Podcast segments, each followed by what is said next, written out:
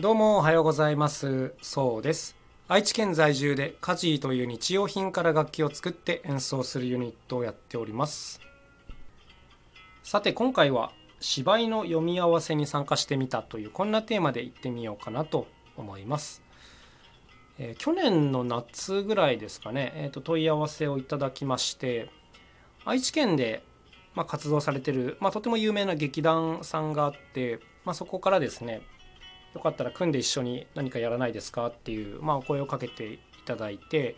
もうぜひやりたいじゃないですかそんなのあのぜひやらせてくださいって言ってでじゃあ2020年の夏ぐらいをあじゃあ冬ぐらいを想定してますって言われたんでまあその時から想定すれば1年半後ぐらいのスケジュールだったんですね。まあ、それから約1年が経ったという状況なんですけども、先日ですね、ついに初脚本、台本の読み合わせというのがありまして、まあ、とっても楽しかったんで、そんなお話です。僕たちですね、まあ音楽のユニットなんですけども、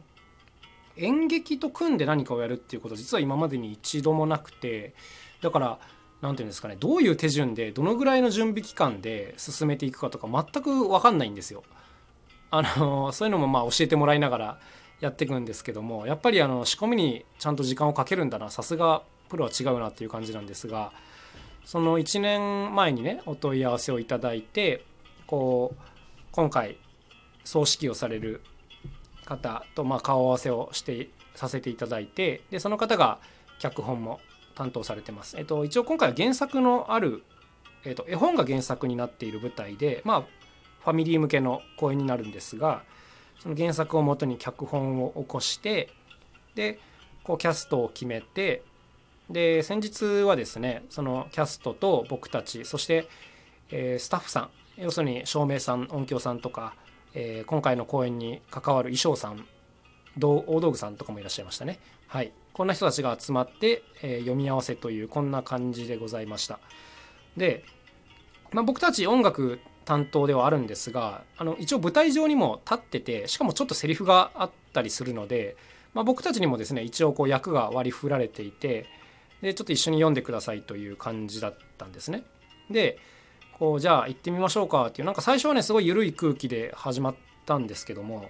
やっぱ始まってみるとねこうプロの役者さんってやっぱすっごいなと思ってこう初めてなんですよ初めてのこう台本読んでく感じなんですけどももうすでに完成度がめちゃくちゃ高くてでこう聞いてるだけですごい面白いみたいなねこんな体験だったんですね。うん、でなんか今まではこう原作も読んでるしこう脚本、まあ、台本っていうのもある程度こう原作に沿っている形なのでこれがどういう風になるんだろうなって全然ちょっとあんまり具体的なイメージが正直ついてなかったんですが今回の読み合わせでこう一気にイメージが膨らんでなんかああ面白そうっていうねところまで行きましたね個人的には。はい、でなんかその役者さんたちもあの僕たち以外には5人いらっしゃるんですけどもその方たちもね1人に複数役を割り振られてるんですよ。大体2役か3役ぐらい割り振られててだからいろんなこう年代キャラクターを演じなきゃいけないという感じなんですけどもやっぱりですねあの僕たちはまあ全然その演劇に関しては素人なのであのまあ割とね棒読みになっちゃうんですよ。なっちゃうんですけどそういうちゃんとやってらっしゃる方たちはねもう声だけでもう役柄にちゃんとなっているっていう感じで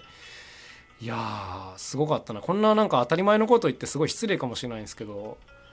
いやすごかったですね。圧倒されました。うん。なんか本当にね実際作っていくのはこれからなんですよ。まだだから読み合わせだから何にもこう舞台に立ってやっているわけでもないしあの道具も何にもないし演出も何にも入っていないというこんな状態なんですけど、まあ、こっからねいろんな肉付けがされていったらもうめちゃくちゃ面白いんだろうな。本当になんかこう芝居って正直ねあんまり今まで自分の人生で関わってこなかったんです。あの舞台を見に行くことはあったんですけどもこう作る側に回るっていうのは初めてのことなのでなんかねどこが大変なのかどこが楽しいのかとかそういうのもね全然分かってなかったんですけどももうすでにあの楽しいポイントが来ましたね。はい。あの公演まであとどうかな？4ヶ月ぐらいというところなんですけども、まあ、これからいろんな制作にかかっていくんですがなんかすっごいこう楽しみにエネルギーを持って当たることができるなというそんな次第でございます。僕たちはですね主にその劇中で何か所か演奏するんですがやっぱりですねあのこういう活動をやってるわけですからあの手作り楽器でいきましょうみたいな話があってしかもその舞台上でねオケを使うんじゃなくて生演奏で基本いきましょうっていう、まあ、オーダーがあってあのどんな楽器作ろうかなっていう、まあ、本当にそこから考えるという感じなんですけども大体こう舞台セットのイメージもついてきたので、まあ、これから作っていくというそんな感じですね。やっぱりこう音を聞かせるだけなのかと見せながら聞かせるのかではやっぱ全然こうやり方が変わってきて、うん、例えばですねその音だけ聞かせるっていうのでよければあの例えば見た目全然気にしなくていいわけですし例えば音が小さくてもこう録音しておくとかあのそこだけマイクで思いっきり覚醒するとか、まあ、やり方はいろいろあるんですがこれがね見せながらやるってなるとやっぱ結構ね1段階2段階難しさが上がるんですね。うん、あのせっかくこう日用品を使って演奏するんだったらまずそもそも何を使ってるかが分かんないと面白さが半減ですよね。だからあまりに例えば小さなものとかは使えなかったりしますしあとそのマイキングに関してもやっぱマイクが常にあるっていうのはちょっとね鬱陶しいので、まあ、うまく隠しながらやるのかそれともこう生音でそもそもバランスを取りながらっていう方向で考えるのかとかまあね考えること実は山ほどあるんです。だからなんかいい曲を作って、まあ、それを演奏すれば終わりっていうそういう話ではなくてうんなんかなんて言うんですかね。こう作るにあたっては本当にこういろんなことを考えなきゃいけないのでまあすごくねやりがいを感じてますね。普段のそのコンサートを構成するのとは全然別方向の思考回路になるのでなんか新しいチャレンジだなっていう感じですごいねワクワクしてます個人的には。うん、あとはそのまあやるにあたって例えば最初と最後にね歌をやりたいですっていう風なオーダーがあってまあ家事ではもう作曲はほぼ相方のくままがやってくれてるので、まあ、くまくんがいろんな曲を作って僕に聞かせてくれてこれなんどうかなっていう、まあ、そんな打ち合わせもあったりするんですがやっぱそういうのもね普段の歌作るのと全然勝手が違ってて例えば曲の尺どうしますかとかそうそうそうここの場面だったらこういう曲調がっていうのがやっぱり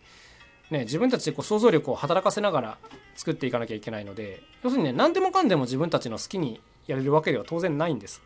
うん、でそれがなんか制約ではあるんですけどでもそういう制約がすごいこう楽しいというかね面白いですね。あのまあここでも過去言ってるかもしれないんですけど僕たちはあの制約があった方がちょっとアイデアが出てくるタイプかもしれないと思ってるのでだからむしろちょっと作りやすいかなというそんな状況なんですけどもまあとにかくね楽しいですね非常に。ということで告知できるのは多分あと2ヶ月後とかになってくるとは思うんですが